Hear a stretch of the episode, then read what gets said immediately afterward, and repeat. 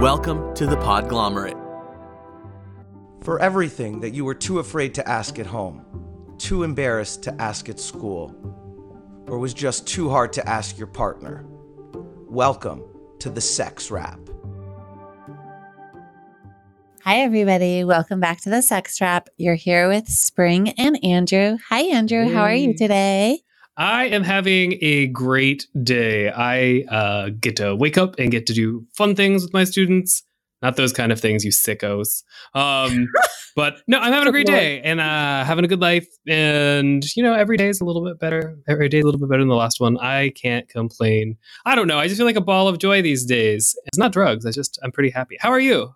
That's great. Um, I'm pretty good. I was back at my parents' house this past weekend visiting them.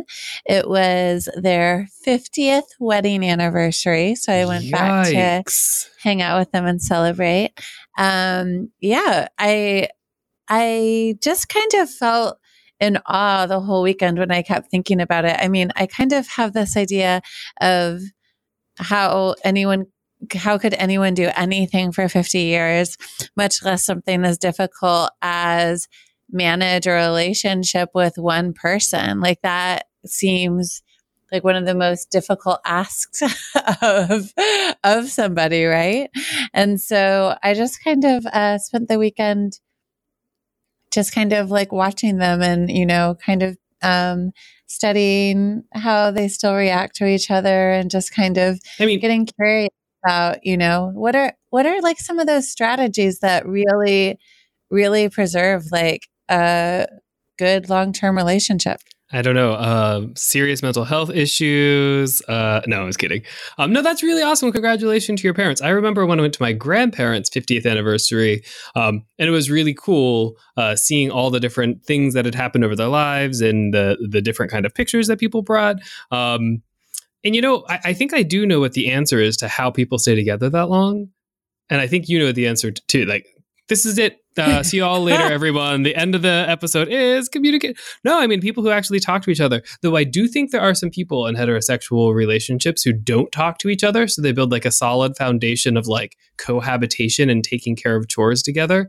So I don't know which side your parents are on, but considering you, they probably actually talk to each other. Well, one of the things that, you know, I was thinking about is this idea of commitment to a thing, to a cause, to a person. And, you know, sometimes eh, I think in today's society where we have so many distractions and get uh, our eyes kind of uh, look away at anything that's a little glittery or shiny. and, you know, this idea of like just looking at something um, in a longer term or a like bigger picture or a more kind of um, overarching view and thinking about, you know, do I want to really commit to this and have more um more time with this person? And like what what does this little blip of this fight kind of look like in a longer term picture? And i just think it's you know kind of something nice to think about in this age of uh oh this isn't working let me drop this or oh this isn't this isn't for me let's just move on I mean, our whole world, all of these technologies that we use, dating apps, how many people they are, how much we move around. To like, I know there's a lot of people who struggle with the concept of like instant novelty or constant novelty. And by that, I just mean like there's always something new, there's always something fun. So you don't have to like work on the other thing in your life. Um, it'd be really interesting to see if there was a study to see if people who are really focused on like constantly seeking out something new or never being happy with something that's good, always thinking that there could be something better, um, to see how happy they actually are overall in their life, or if that constant search for like someone better or something new kind of gets in the way of them actually enjoying things. I know, um, like I, I love meeting new friends, I like meeting new people, but uh, if I think about like the big, happy, fun events in my life, the things that are most memorable, the things that I love and cherish, or the times where I've been really like grieving or struggling, like it's really a small cluster of people who are central to who I am as a person and like being there with me when I'm joy, uh, and then also being there with me when there's sadness. I don't know. So I think like it's a really cool look at how you form relationships and then how you maintain them. You should have your parents write a book like Surviving 50 Years with Pink Hair, Spring. I don't know. Oh, Yeah. Uh, I mean, that I mean that's awesome. Yeah. Congratulations, and and tell them congratulations uh, from me the next time you see them or talk Yeah, to them. That's yeah. awesome. I just I think that you know uh, when something like this kind of comes up in your life, it just kind of gives that another pause for reflection and introspection and thinking about you know how how could I kind of think about things in my life differently, and I I love that you know, and I think uh, we talk about that regularly as well. Like how can we build in that time for ourselves and thinking about our own relationships and our own um, sexual behaviors and attitudes and things. So I think it's, you know, it's a nice time to like pause and say, hmm, what, what does this mean for me? So, um, some of you know I've been in a long-term relationship, a very long time. I'm not going to say how many years, but um, a long time. And my strategy, whenever there's a fight that comes up, is I use the 10-10-10 rule. Um, and I, I've texted it to people before too, and I tell myself like, is this going to matter in 10 days? Is this going to matter in 10 months? Is this going to matter in 10 years? And what that does for me is it really helps put perspective put puts things into perspective. There's lots of times when you get into a fight and it's everything that you can think about and it's so visceral and it's so real and you know like you're emotionally vested in it and psychologically you're invested in it and you might really want to lash out at a person but then you have to take a step back and realize like okay, it was just a bleach stain on a shirt or it was just a phone call they didn't answer or you know whatever it is like does this really matter down the road um the the un- only pr- like proviso if you're asking yourself the 10 10 10 question like three times a day with the same person then there is zero zero zero and it's time to get out but once in a while i mean it's important to have perspective and i think talking to someone who's been married for 50 years that's a really amazing perspective on like how you make a relationship work Yeah. Well, we're going to transition slightly into today's topic. And today's topic is a back to school topic for sure. it is that time of year. And today we are talking about two of the most common sexually transmitted diseases. And these are chlamydia and gonorrhea Yay! i mean they're kind of best friends too. They Mhm, stick together, they hang out together, they love each other, they help each other out. Yeah. Um, yeah. So we should Um, throw an anniversary so- party for chlamydia and gonorrhea. oh, yeah.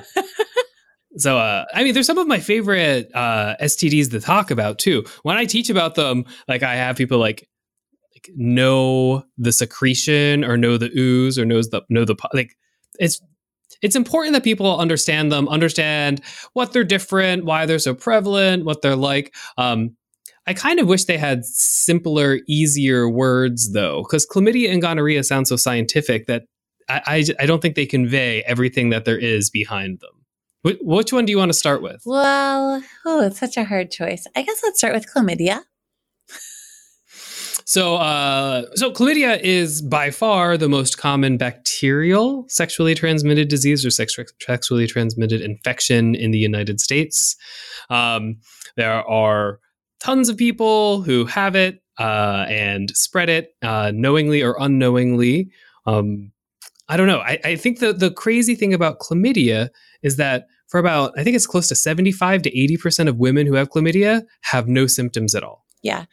Right? Uh, th- That's the right number. And the thing is, when somebody doesn't have symptoms, then they're not getting treated and they might choose not to use protection because they think that everything's fine. And that's how it's so easily passed on. And we know that, um, so many people don't have symptoms when, and I mean, that goes for males and females are asymptomatic, but it is more common in females. Right. Like 75, 80% of women and like 25, 30% of men are completely asymptomatic, which means that you can have it and it's in your body and it's doing stuff. We're going to talk about that in just a few minutes. Um, and, and you can spread it to other people, but you don't know. It doesn't burn. There's no funny drip. There's no anything funny happening that you can see. Um, I think that's another reason why it's so important that people go for at least annual like physical checkups where like if you're sexually active it's a really good idea just to go talk to a doctor and have them check things out just because like even if you're in a new relationship and you've been in a relationship with the same person for two years and you love them and everything feels totally fine, you both could have raging cases of chlamydia that entire time. And neither you neither of you might know, right? And it could have been something you caught years before from a previous relationship, um, either person. So it's really important to go get tested Yeah. for it. And Um, and and, When- and why? I mean, I think that, yeah, so there are long term things that chlamydia can cause that are problems. But I mean, let's just back up and talk about that there are symptoms that some people have. So we're talking about a lot of people might not have any symptoms, but there are symptoms that people have. So um, if you do notice any abnormal discharge, um, any burning sensations, um, or men might have some pain or swelling in the testicles. If you're having any of the discharges, if you're having any of the burnings, definitely go get checked. Um, so that means, yes, something is probably infecting your reproductive system and you definitely need to get checked. Um, and what does chlamydia discharge look like? um, I mean, I I've never seen it, so I don't know. so um chlamydia discharge is usually like a kind of whitish clearish whitish and it can sometimes be a little bit pussy uh, and it can come a drip out of the tip of the penis or it can kind of just ooze out of the vagina sometimes people say the word discharge and they don't really know what it means but it- it's like a white gooey pussy mess coming out of a place where it's probably not supposed to come um, and it can have really funky smells too Yeah. right? So another symptom of chlamydia is that all of a sudden your genitals, if you're male, female, trans, non-binary, anything in between, like if they suddenly start getting a really funky smell uh, or a mushy or mu- not, not mushy, a musty, fishy odor, um, that can be chlamydia too. Yeah. And I just want to I just want to further clarify that that um, sometimes people confuse chlamydia discharge with a yeast infection, and that's why it is important to go get checked and to not just always treat yourself and think you know what you're doing and think you know oh this must be this. Um, it is important to actually make sure that you know what the infection is that you have so that you can treat it appropriately. Right. A healthy vagina has a war constantly. Not really a war, but there's a whole bunch of fungus in it, yeast, and there's a whole bunch of different kinds of bacteria that live together and they each, you know, help protect against other diseases and keep everything healthy. Um, a yeast infection is when the yeast grows out of control. And then there's all kinds of bacterial infections when the bacteria grow out of control, and you want to make sure you use the right medication. One issue that we see, especially with young women who are afraid to go to the doctor or talk to their doctor, is that they go, they go to like Walgreens or CVS, they buy like the seven day ovule, what's the, whatever the name of the brand is, um, and they insert it.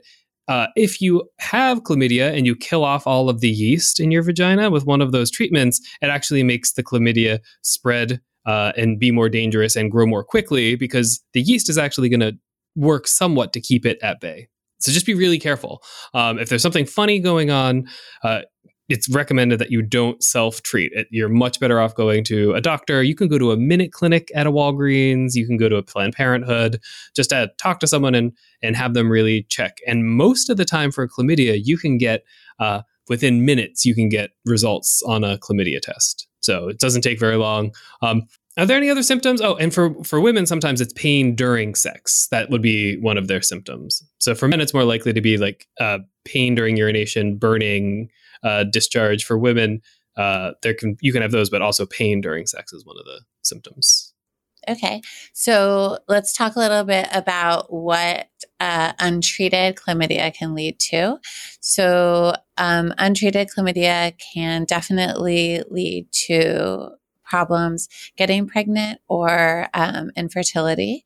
And so, when we're talking about um, something being untreated, it's not like if it's been untreated for a few weeks, but if this goes on long term being untreated. And so, usually, that would be something more like a year or longer. Um, that's when things start to have a little more effect on the body.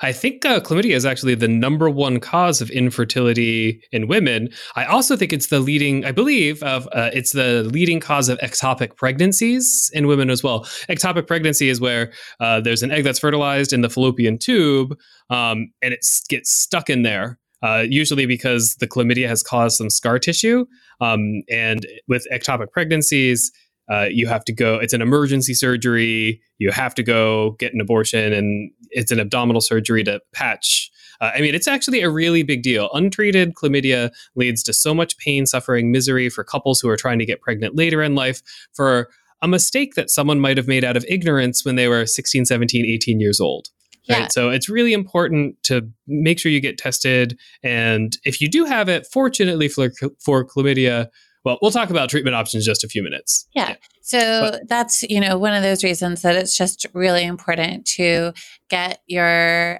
STI or STD checks really um, at a regular interval just to make sure that you know if you have something so you can get it treated so that it's not causing these long term effects. Now, if you are someone who never wants to have kids, you cannot use chlamydia as a for- form of birth control, right? It's not going to work for you. Sorry, my way. head just exploded a little bit.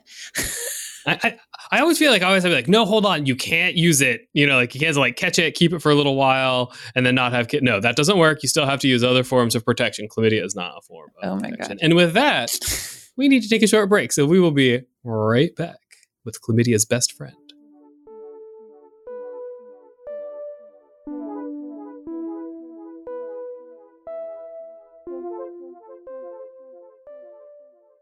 Welcome back, everybody. Thank you for listening to those lovely commercials that keep our show going. Um, so we were just talking about chlamydia, uh, and we're going to talk about gonorrhea for a few minutes, and then talk about some treatment options. Um, so our conversation about chlamydia overall, like there are some serious outcomes, but has been kind of like lighthearted with some jokes. Uh, I I mean, when I talk about gonorrhea, I think it's a much more kind of serious conversation that we need to be having.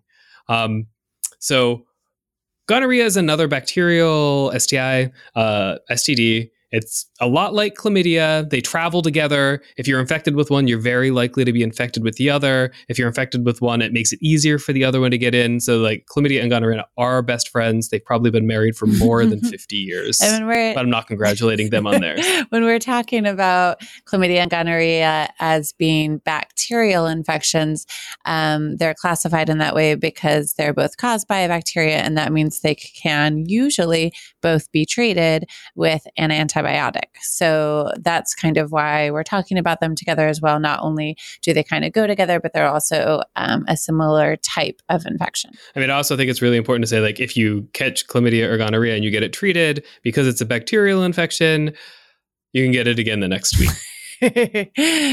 they just come right back. Um, but gonorrhea is a lot more serious now. Um, and I mean, do you want to talk about, or do you want me to talk about like the the reason why it's so important? Yeah, I mean, one of the things that's happening is uh, throughout our society, we're having a lot more resistance to antibiotics because we have overused antibiotics and we have become a little careless where, um, you know, if we get an infection, we just take antibiotics first without um, even kind of checking to see if they're really needed. And so using antibiotics a lot has made um, that means that there are more types of infections that are becoming more and more resistant to antibiotics. And when they're resistant to antibiotics, that means that then we have a lot harder time getting rid of the infection. And we are using, trying to find new ways to um, get rid of them. We're trying to find new antibiotics, different forms, different um, kind of combinations, and different lengths of time you have to take them, all to try to uh, work with this problem that we have really created. Um, so, gonorrhea. Right. So, like 20 years ago, with gonorrhea, you just go to the doctor, get a little vial of kind of generic antibiotics like amoxicillin or penicillin, those kind of things, and it would clear it up in a week. Um, today, uh, you can't use any of the common antibiotics, and there's actually a couple uh, cases of gonorrhea around the world now that have been reported that are resistant to every single major class of antibiotics, right? So that means there's a chance that there's some gonorrhea out there that you could take a whole pile, a whole mess of antibiotics, and it still wouldn't go away. Mhm. And so that gets a little scary, right? So if we know that there are these gonorrhea infections around that are not able to be cured or that are much more difficult to be cured, then that kind of changes our view, I think, of bacterial infections of being something so easy to treat or bacterial infections being not as big a deal. And I mean, so I mean, chlamydia and gonorrhea are both a big deal, but I think that we really need to start convincing people to protect themselves better against gonorrhea. And there's like a happy ending to our show today. We, we're not trying to like spread fear. We're not trying to make anybody upset. We're not trying to create stigma around any of these. It's better that we talk about it. Um, Signs and symptoms of gonorrhea, though, are actually really similar to chlamydia overall. It has about the same percentage of people who are completely asymptomatic. So, a lot of people have gonorrhea and they don't even know. Um, the discharge of gonorrhea. Do you know what the discharge is? Yeah, I mean, that one's the easiest one to remember, I think, because gonorrhea starts with G and it's greenish is the kind of color family of the discharge for gonorrhea. So I find that one super easy. It's green to and pussy. Uh, it's one of the grossest. No, it's green and pussy. So it does not always. It can also be shades of yellow and shades of white. Um, itching, burning, painful sex, all of those are part of it as well. Uh, and gonorrhea is less likely than chlamydia to cause long term infertility in women, but it can still cause all of those same kind of effects. Um, and we didn't even talk about pelvic inflammatory issues, pelvic inflammatory disease. Um, sometimes for women, both chlamydia or gonorrhea, it climbs all the way up through the vagina, it gets through the cervix, it climbs through the uterus, it goes out through the fallopian tubes, and actually can get into the body cavity. And when that happens, usually it requires hospitalization and heavy doses of antibiotics as well. Um, so they both can have really serious negative outcomes. They're both incredibly common with hundreds of thousands of cases in the United States and millions of cases, new cases around the world. Both of them, if you get it, you take your pills and it goes away. The next week, you can get the exact same thing right back. So you can never get immunity for them. They just hop right back in and start the party all over again. Welcome back to Green Pussville. Um, what do we do about it? Treatment options. We could talk about. Do you want to talk about treatment or prevention? Uh, well, let's talk about treatment because I think we're kind of there right now. So we're talking about, you know, um, what happens if they're left untreated for a long time. We can have these uh, bigger more serious issues. Um, so if you do get checked and you see that you have chlamydia or gonorrhea, then it is usually a fairly easy course of antibiotics to take to get rid of them. Um, hopefully, you haven't contracted one of the ones that's more drug resistant that might uh, take a longer time to treat. But in general, uh, a course of antibiotics will help you out. Yeah, most of the time, if you take some time, like Spring said, sometimes with gonorrhea, you might have to take two or three antibiotics at the same time to treat it. Um, so, treatment, as long as you're going to the doctor and getting yourself tested, is not so bad for them still, right? So, that's good. The good news. I think the even better news, though, is that unlike a lot of the other STDs that we've talked about on the show, gonorrhea and chlamydia are incredibly easy to prevent. Yeah. So, what do we do? Well, we can use condoms from the beginning correctly.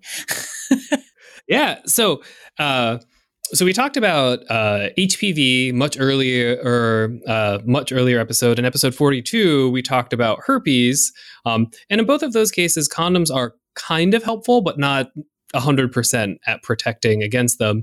With gonorrhea and chlamydia, if you are using uh, polyurethane or latex condoms at every instance of sex, they're essentially a almost ninety-nine point nine percent chance of protecting you. So incredibly high percent. Yeah. Yeah.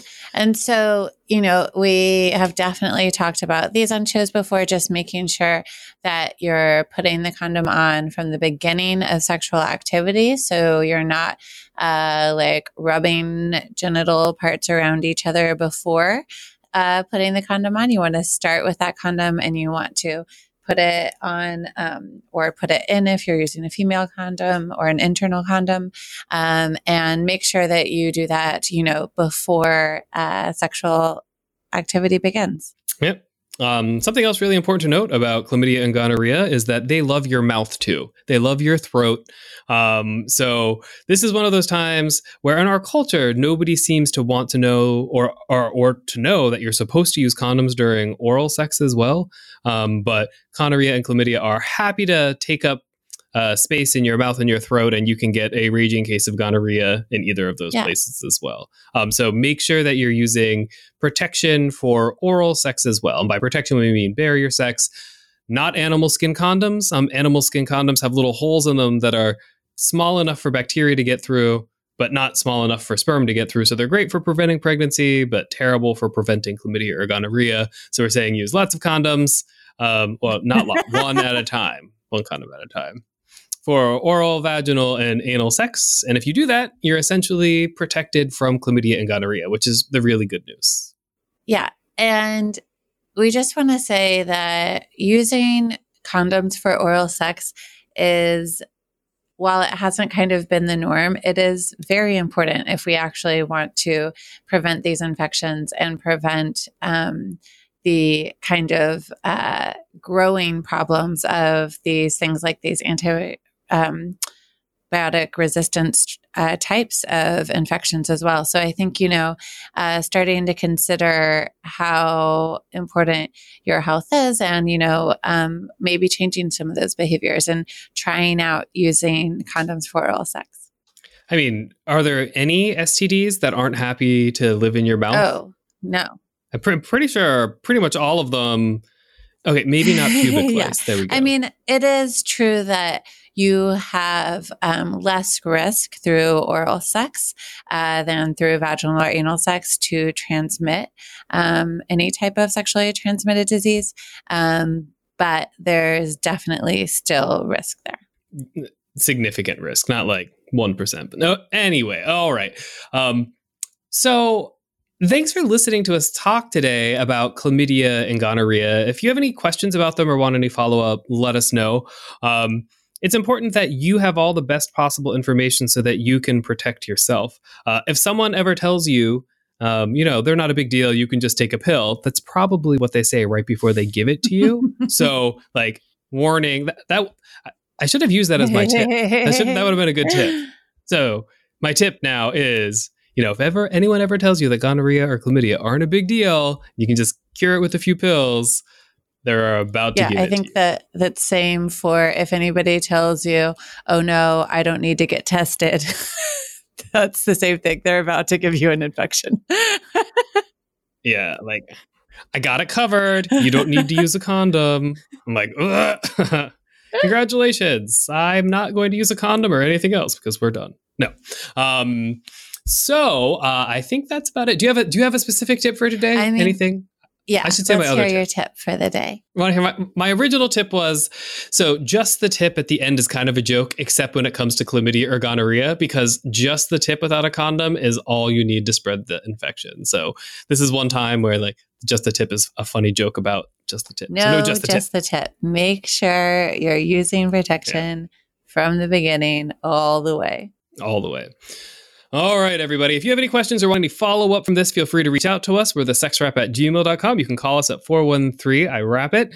And we're on Instagram, Twitter, and Facebook. I don't know. I couldn't remember Twitter. Instagram, Twitter, and Facebook uh, at the sex wrap. Thanks for listening, everyone. Talk to you soon. Bye. Bye. For everything that you were too afraid to ask at home, too embarrassed to ask at school, or just too. Af- Music for this episode provided by the ever elusive and mysterious Breakmaster Cylinder. The Podglomerate, a sonic universe.